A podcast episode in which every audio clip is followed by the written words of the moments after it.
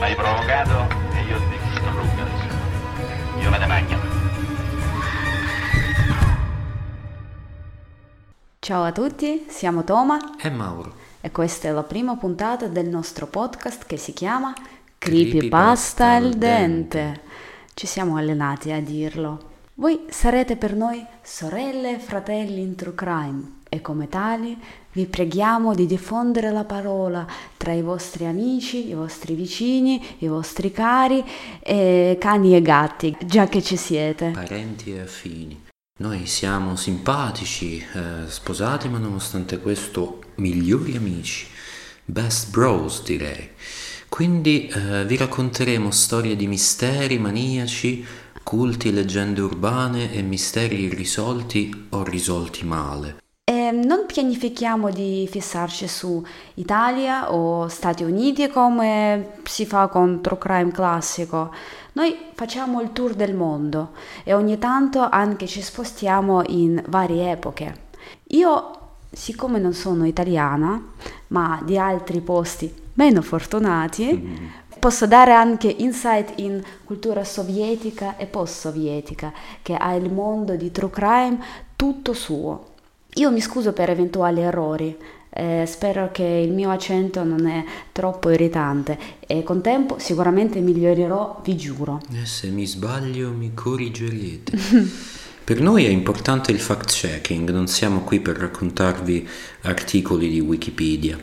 Ci interessa l'ambito socioculturale e storico. Ci interessa capire che cosa ha portato le persone a commettere i crimini. Quindi andremo in profondità e cercheremo di raccontare tutti i fatti da tutti i lati possibili. Però non siamo professori, non siamo scienziati, siamo storytellers e abbiamo anche un umorismo particolare, quindi aspettatevi battutine imbarazzanti e un sacco di opinioni discutibili, per non dire un'altra parola. De merda. De merda. Eh, ecco, vi abbiamo avvertito, eh, troverete da noi poca empatia e ancora meno sensibilità. Comunque eh, volevamo informarvi che abbiamo messo su un- anche una pagina Instagram con le foto che vi aiuteranno a mettere le facce alle nostre parole e vi invitiamo a aggiungere la nostra pagina Instagram, seguirla e magari lasciarci qualche commento, Commenti, eh, feedback, consigli, consigli. così che magari possiamo migliorare con il vostro aiuto e magari creiamo anche la nostra piccola comunità. Piccola comunità. Detto ciò, abbiamo pensato a lungo che storia raccontare, così che sarà interessante a tutti e rappresenta ciò che vogliamo fare. E poi ho trovato questa storia che ha tutto ciò che ci piace. Amore, medico sexy o presunto tale. Presunto tale. Truffa romantica, invenzioni che salvano le vite, uomo psicopatico, agente CIA e Papa Francesco. Viaggiamo tra New York, Roma, Stoccolma, Barcellona.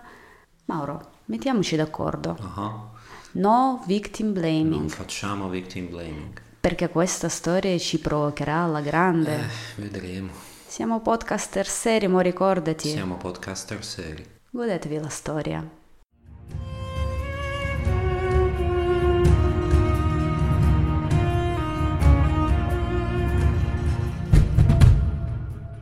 Benita sta perdendo la pazienza. È arrivata puntuale all'appuntamento, una ventina di minuti prima, ma il suo soggetto non si è ancora degnato di presentarsi. E si tratta pure di un weekend festivo. Lei se ne sta seduta in qualche bar dello sport a Boston e sorseggia il suo caffè molto lentamente. Sicuramente avrebbe preferito starsene altrove, eh, magari con le amiche, a divertirsi, a godersi il fine settimana, a bere un bel bicchiere di vino in santa pace. Che poi non è professionale, no? E insomma, chi è lei? Una ragazzina de- di primo pelo, secondo lui? Certo, è ovvio, lui è un medico, un chirurgo rinomato in tutto il mondo, ma lei non è certo una mezza calzetta. Anzi, lei è una produttrice di NBC, già da 15 anni, nota, famosa, di successo nel suo ambito. E la mattina dopo in programma c'è la sua prima intervista con questo infame ritardatario.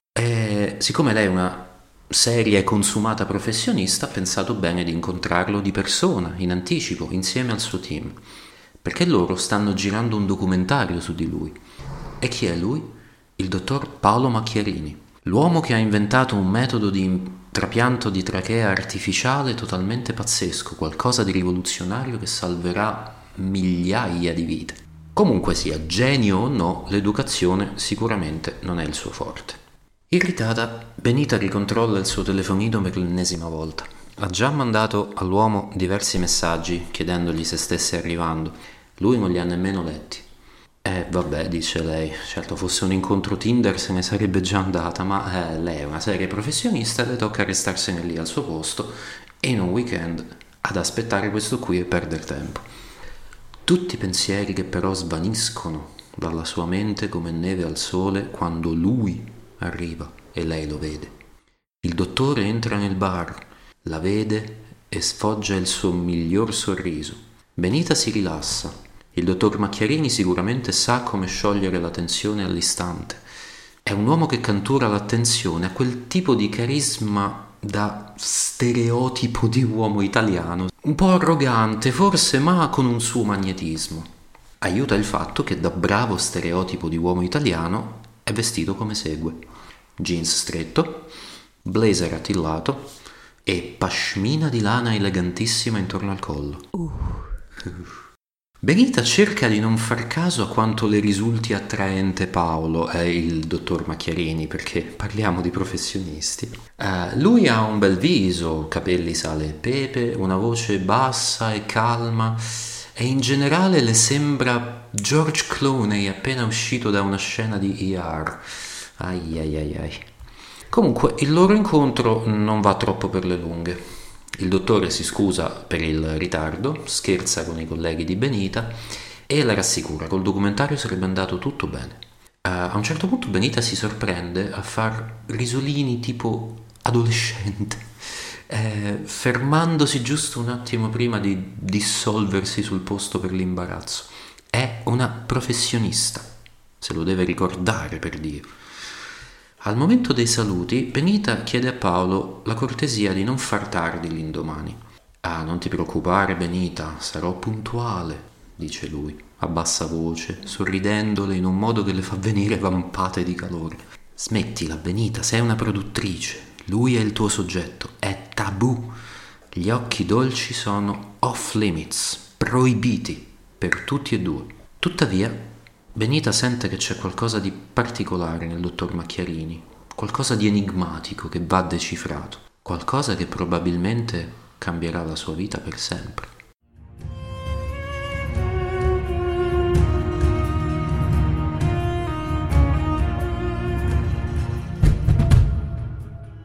Uh, Mauro, ma questo era hot!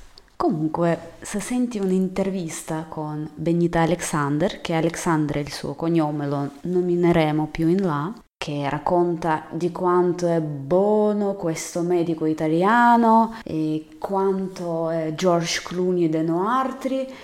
E noi aspettiamo chissà chi veramente. Poi guardiamo le foto. Mm. Mauro, hai visto le foto? Ho visto le sue foto. Mamma mia, cioè, è un padre zigildo del, del, paese, veramente. Sì, seduto al baretto con gli amici. Ciao, panza! Panza bene in vista. Ma è tipo un random guy ultra cinquantenne. Ma la bellezza è negli occhi di chi guarda. In questo caso George Clooney è negli occhi di chi guarda. Comunque, dobbiamo parlare un po' di chi sono i nostri protagonisti. Benita Alexander. All'epoca è la produttrice di rete americana NBC. Già da 16 anni lavora al loro famosissimo ufficio a Rockefeller Center a New York. Lei si specializza in medicina, fa i bellissimi documentari. All'epoca ha 47 anni e ha una piccola figlia di 9 anni. Sul lavoro è molto professionale, ma la sua vita privata non sta andando così tanto bene. Suo primo marito ha glioblastoma ha un tumore al cervello è terminale. Non sa come spiegarlo a sua figlia. All'epoca è sposata per la seconda volta con un uomo considerevolmente più giovane di lei, ma il loro rapporto ormai è quasi morto. Quindi quando ad un certo punto la sua capa la contatta e gli propone di fare il servizio su dottor Macchiarini, salta sull'idea di fare sto video con un grosso piacere. Legge sul suo metodo e gli si esplode il cervello. Mm-hmm Quel che ha inventato il dottor Macchiarini è praticamente qualcosa preso dalla fiaba su Frankenstein. E Mauro, che oggi si specializza in cose mediche, ci racconta in cosa consiste il metodo che ha inventato il dottor Macchiarini. Il metodo mm, del dottore è rivoluzionario perché eh, da sempre in medicina il trapianto di trachea è considerato una chimera, un'idea impossibile. Eh, possiamo crescere gli organi, possiamo trapiantare persino il cuore, però per qualche motivo la trachea è un organo che eh, viene sempre, quasi sempre rigettato. Quando qualcuno ha una trachea, magari un, una ferita, un incidente o comunque l'organo non funziona bene, o peggio ancora quando un bambino nasce con la trachea eh, deforme o mal sviluppata, sappiamo che la sua vita sarà breve e triste la persona uh, resterà attaccata ai tubi o al polmone artificiale. E Paolo Macchiarini invece ha sviluppato un sistema tutto suo che ha fatto sensazione in ambito medico e scientifico. Ha cominciato uh, trapiantando trachee prese dai cadaveri e, come dire, bagnate nelle cellule staminali del paziente. Svolto così un certo numero di operazioni, ma poi ha deciso di andare ancora oltre e ha cominciato ad usare tubi di eh, materiale artificiale, ma sempre bagnati, intrisi nelle cellule staminali del ricevente, del paziente. Un metodo altamente di successo, approvato e lodato in varie pubblicazioni mediche come il prestigioso Lancet. È un metodo molto interessante, ma dobbiamo anche capire chi è il dottor Macchiarini come persona, chi è l'uomo dietro questa geniale invenzione? Il dottor Macchiarini è nato a Basilea, in Svizzera, però sua madre e sua moglie Emanuela e i suoi figli abitano a Lucca. Lui ha studiato all'Università di Pisa, poi eh, ha fatto altri corsi in Francia e negli Stati Uniti, all'Università dell'Alabama, specializzandosi in vari ambiti.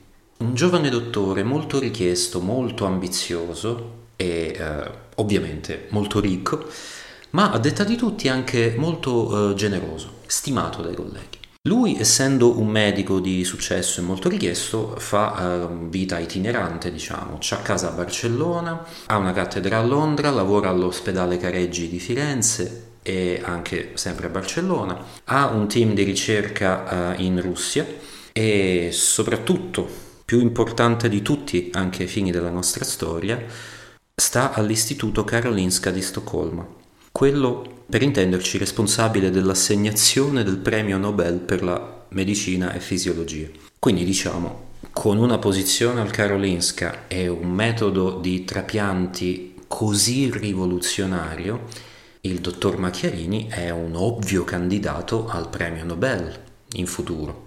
Vabbè, in futuro in termini di premio Nobel vuol dire anche 30 o 40 anni, ma insomma. Quindi questo è il medico con cui potrebbe lavorare Benita Alexander. Lei si interessa tantissimo e chiede ai colleghi del suo ufficio di contattare i collaboratori di Dottor Paolo e chiedere se lui sarebbe disponibile di far parte della storia mm-hmm. su questo metodo loro scoprono che ci sarà un'operazione molto importante su cui possono fare il servizio e ovviamente dottor Paolo sarebbe molto ben disposto a far parte del loro documentario perché chiaramente chi non vorrebbe far parte di un servizio degno di Emmy perché questo sarebbe il livello. Così nasce Leap of Faith ovvero il salto della fede, che, come ho detto, potenzialmente sulla carta dovrebbe essere roba da Emmy. Ma chi sarebbe l'altra protagonista della, di questa storia? La paziente. Si chiama Hannah Warren, lei sta a Seoul, in Sud Corea, ha due anni e adesso Mauro ci racconta la sua storia. Hannah Warren nel 2013 ha due anni. Sua madre è coreana e suo papà è canadese. La piccola è nata senza la trachea e per questo motivo non si è mai staccata dai tubi che le consentono di respirare. Nonostante lei fosse una bambina vivace e sorridente, conduce una vita ovviamente da incubo. Ad esempio, la piccola Hannah non ha mai assaggiato niente in vita sua, perché ha sempre un tubo infilato nella bocca. Chiaramente con un disturbo del genere eh, la sua aspettativa di vita è bassissima e per questo i suoi genitori sono al settimo cielo quando vengono a sapere che la piccola è stata scelta per essere operata dal dottor Macchiarini con il suo metodo rivoluzionario. Metodo che peraltro si è dimostrato di grandissimo successo e i genitori di Hannah possono quindi sperare in buonissima fede che la bambina potrà condurre una vita normale e felice. Per essere operata, uh, Hannah deve essere trasferita nell'ospedale di Peoria in Illinois, negli Stati Uniti. L'idea quindi è che Benita e il suo team accompagnino il dottor Macchiarini e la piccola Hannah nel loro viaggio verso l'operazione e verso la miracolosa salvezza della piccola Hannah. Ma prima di, dell'operazione devono ancora incontrarsi Benita e Paolo. A febbraio succede quella scena lì che Mauro ci ha raccontato al teaser. Benita e Paolo si incontrano per la prima volta e subito sentono l'attrazione, ma Benita quella volta lì ci riesce a trattenersi e rimanere professionale. E poi arriva il momento chiave. Benita è seduta vicino a Paolo eh, nell'aereo che sta trasportando loro e la piccola Hannah Warren verso gli Stati Uniti. Lui si alza, fa avanti e indietro per tutto il tempo per controllare come sta la sua piccolissima paziente, visibilmente preoccupato per lei. Benita rimane molto colpita dalle attenzioni e dalle cure che il dottor Macchiarini dedica a, alla piccola Hannah. Poi, in un momento di tranquillità, lui guarda Benita attentamente e le chiede: Ma cosa c'è? Mi sembri molto giù.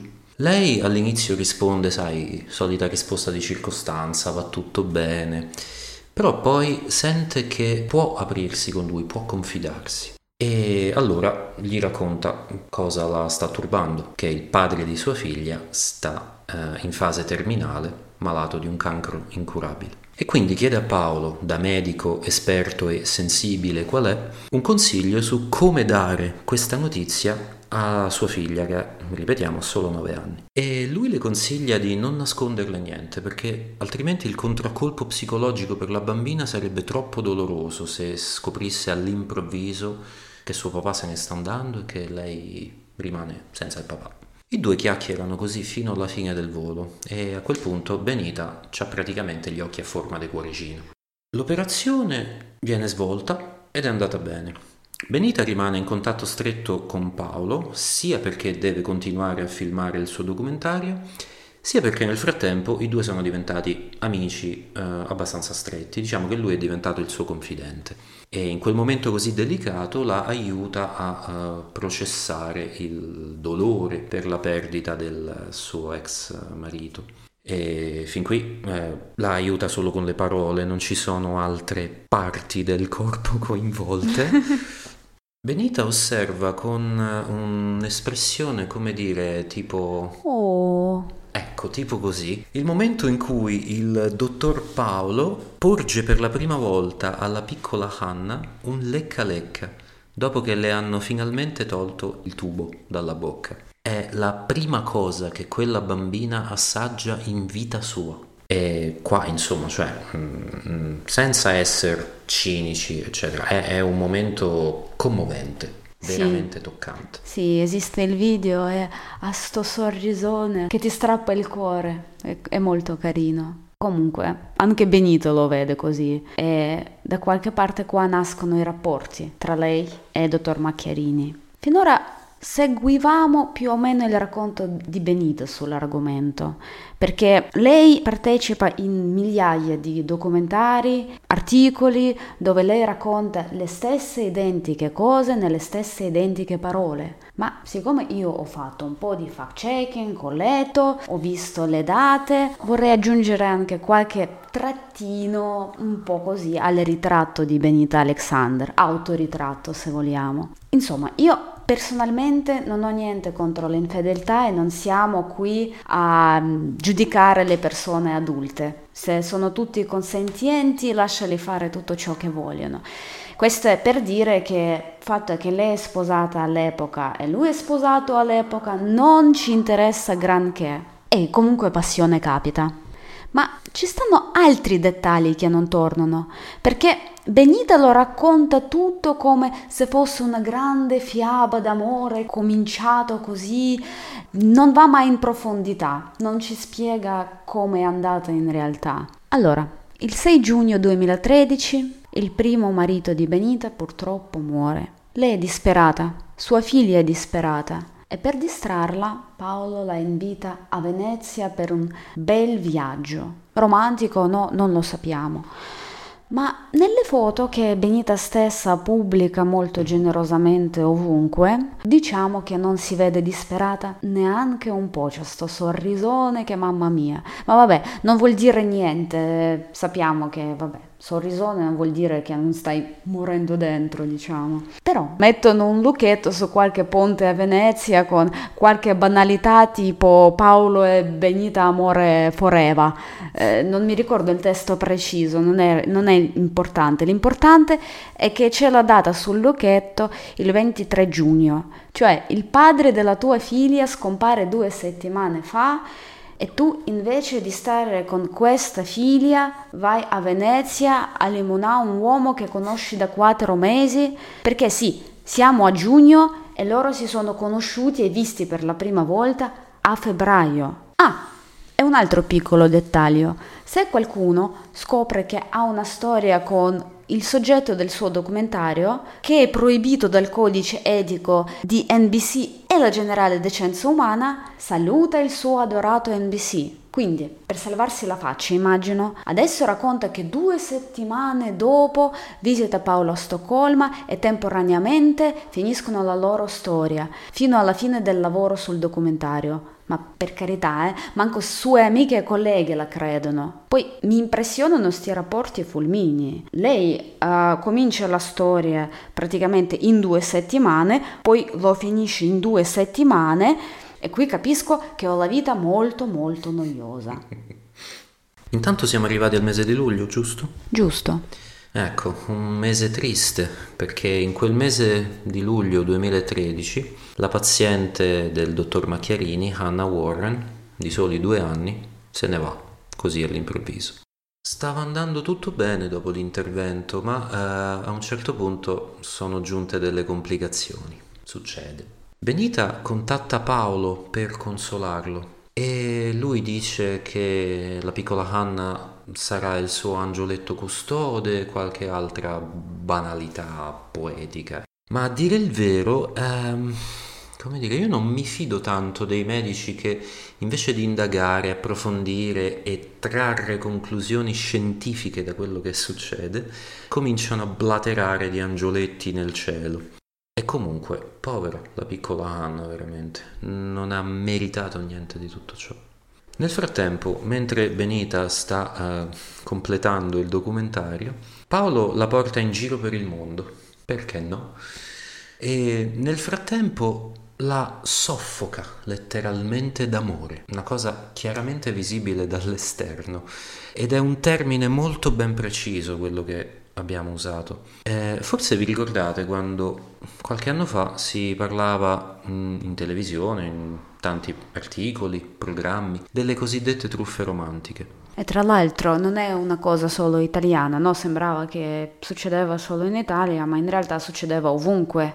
E noi tutti abbiamo visto le foto di famosi colonnelli statunitensi a Iraq che avevano bisogno di tanti tanti soldi. Mm-hmm. Federica Sciarelli di Chi l'ha visto e anche i suoi colleghi hanno persino pubblicato il libro nel proposito, che io non ho letto, però io immagino potrebbe essere molto interessante. E comunque, um, come funzionavano le truffe romantiche? Chi erano le vittime designate? Donne adulte, mature, diciamo, alle quali da anni mancavano amore, affetto, attenzioni e altre parole colà che si ritrovavano a un certo punto con qualche uomo chissà dove nel mondo che le bombardava di messaggi romantici e amorosi 24 ore al giorno.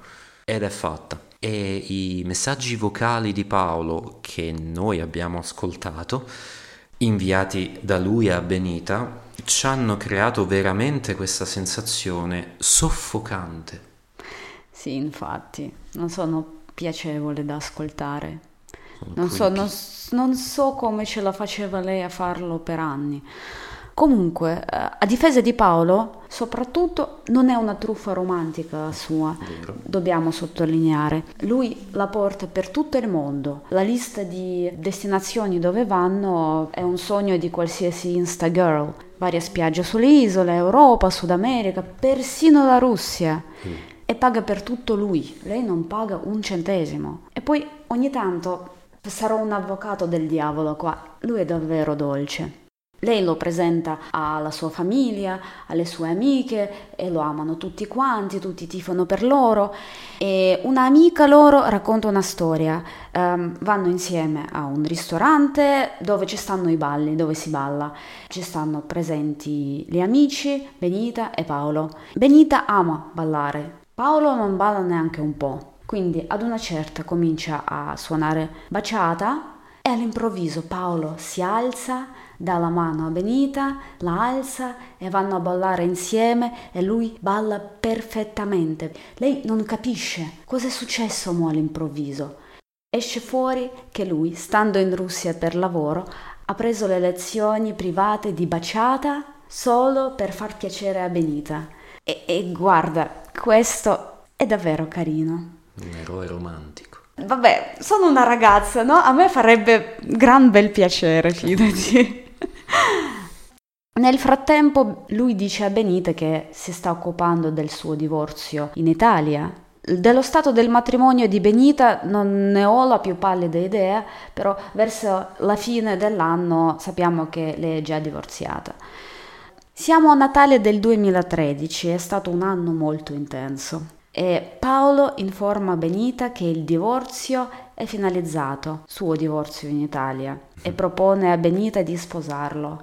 Scusami Mauro, tu da italiano dimmi, è verosimile che lui in qualche mese ci riesce a finalizzare il divorzio in Italia? Neanche lontanamente. Vabbè, lei ci crede. Lei ci casca. Lui le regala un anello che costa 100.000 euro Wow. perché tu non puoi semplicemente regalare un anello alla donna, tu devi darle un anello e dire e tra l'altro guarda quanto ti amo, costa 100.000 euro.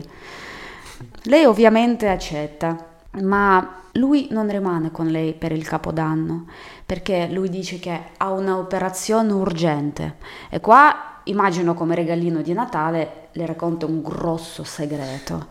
Lui dice a Benita che esiste una società segreta dei chirurghi che operano l'1% del nostro mondo, i ricchi e i famosi. Scusa se rido.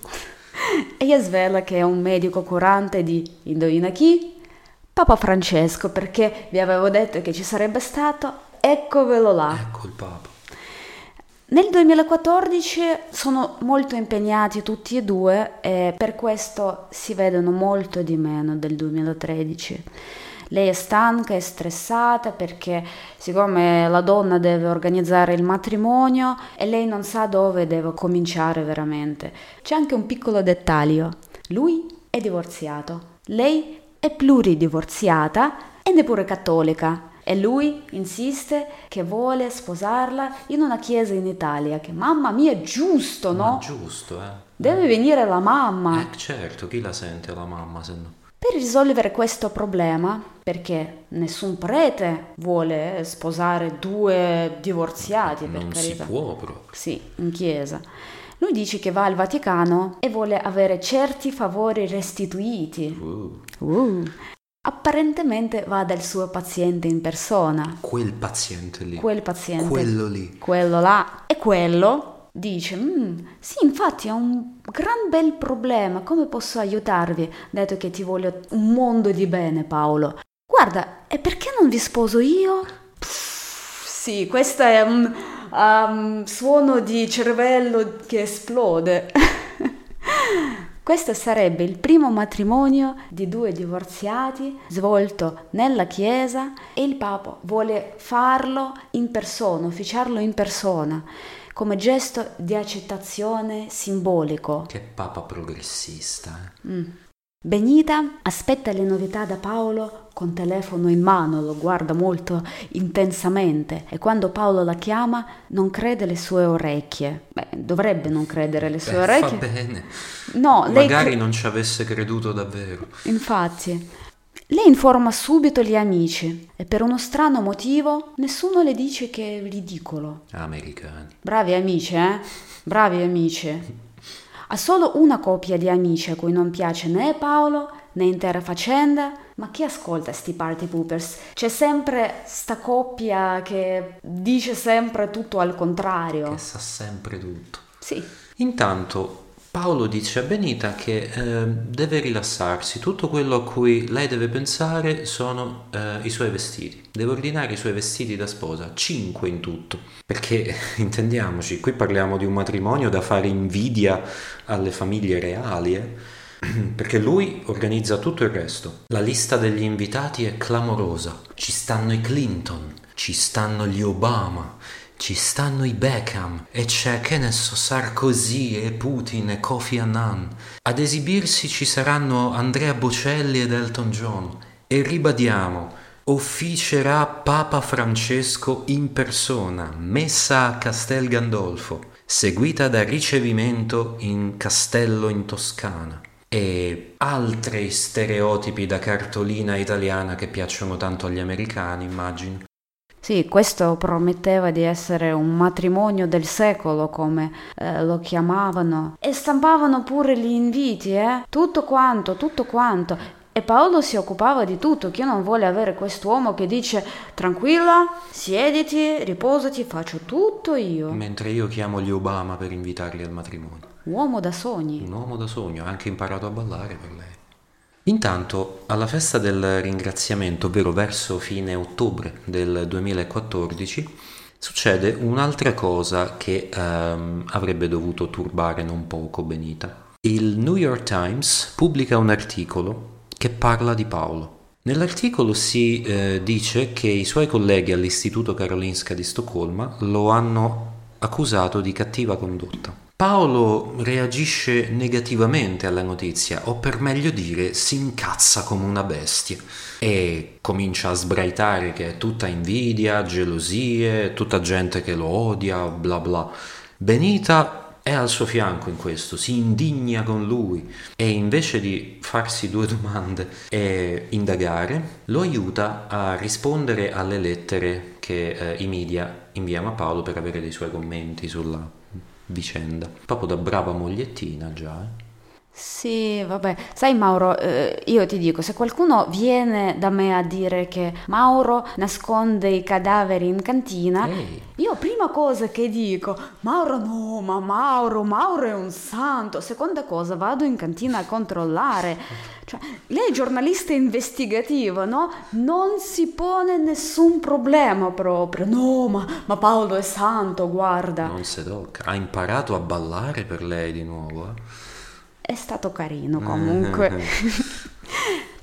zitti, zitti, cacchie, cacchie, arriviamo a maggio 2015. Paolo dice che ha preparato tutto. Un matrimonio è programmato per l'11 luglio.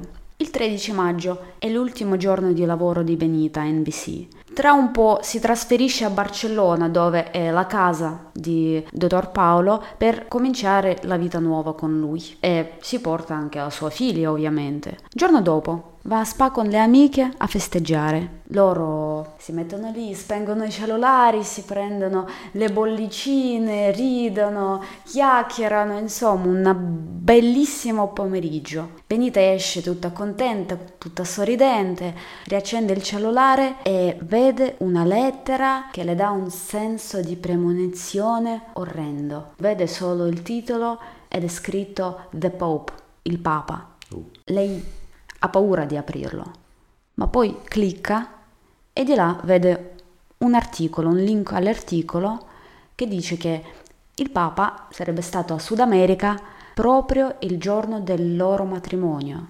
Ed è un viaggio programmato, eh? Non è che all'improvviso ci va. Una visita di Stato. Sì, visita di Stato. Benita, imbestialita, chiama Paolo e lui le dice tranquilla, andrà tutto bene, risolverò tutto, vengo a New York per parlare cosa è successo e discutere cosa possono fare d'ora in poi. Nel frattempo, maggio stesso, mentre Benita sta aspettando Paolo a New York, è pubblicato anche il verbale di Karolinska Institute di Svezia, quello di Stoccolma, dove loro ammettono la cattiva condotta di dottor Paolo Macchiarini.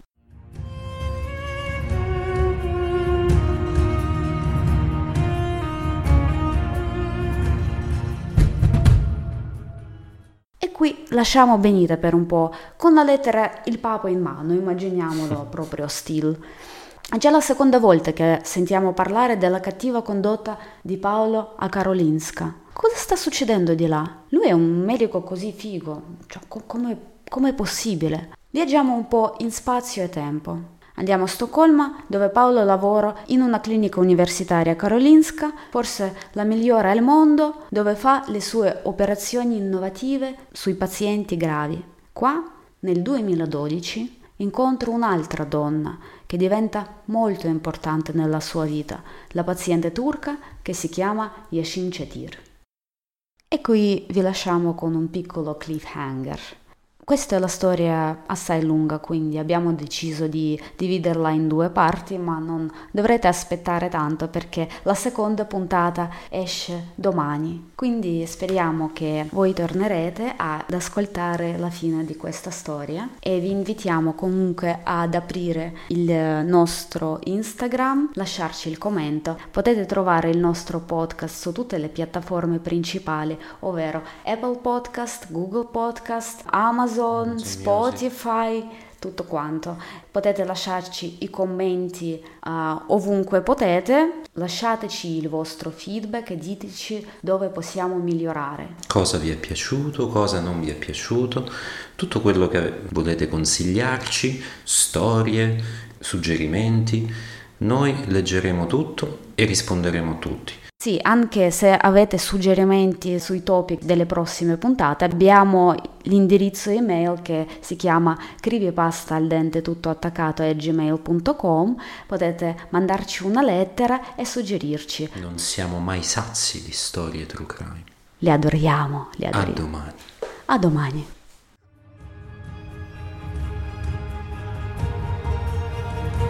L'hai provocato e io ti distruggo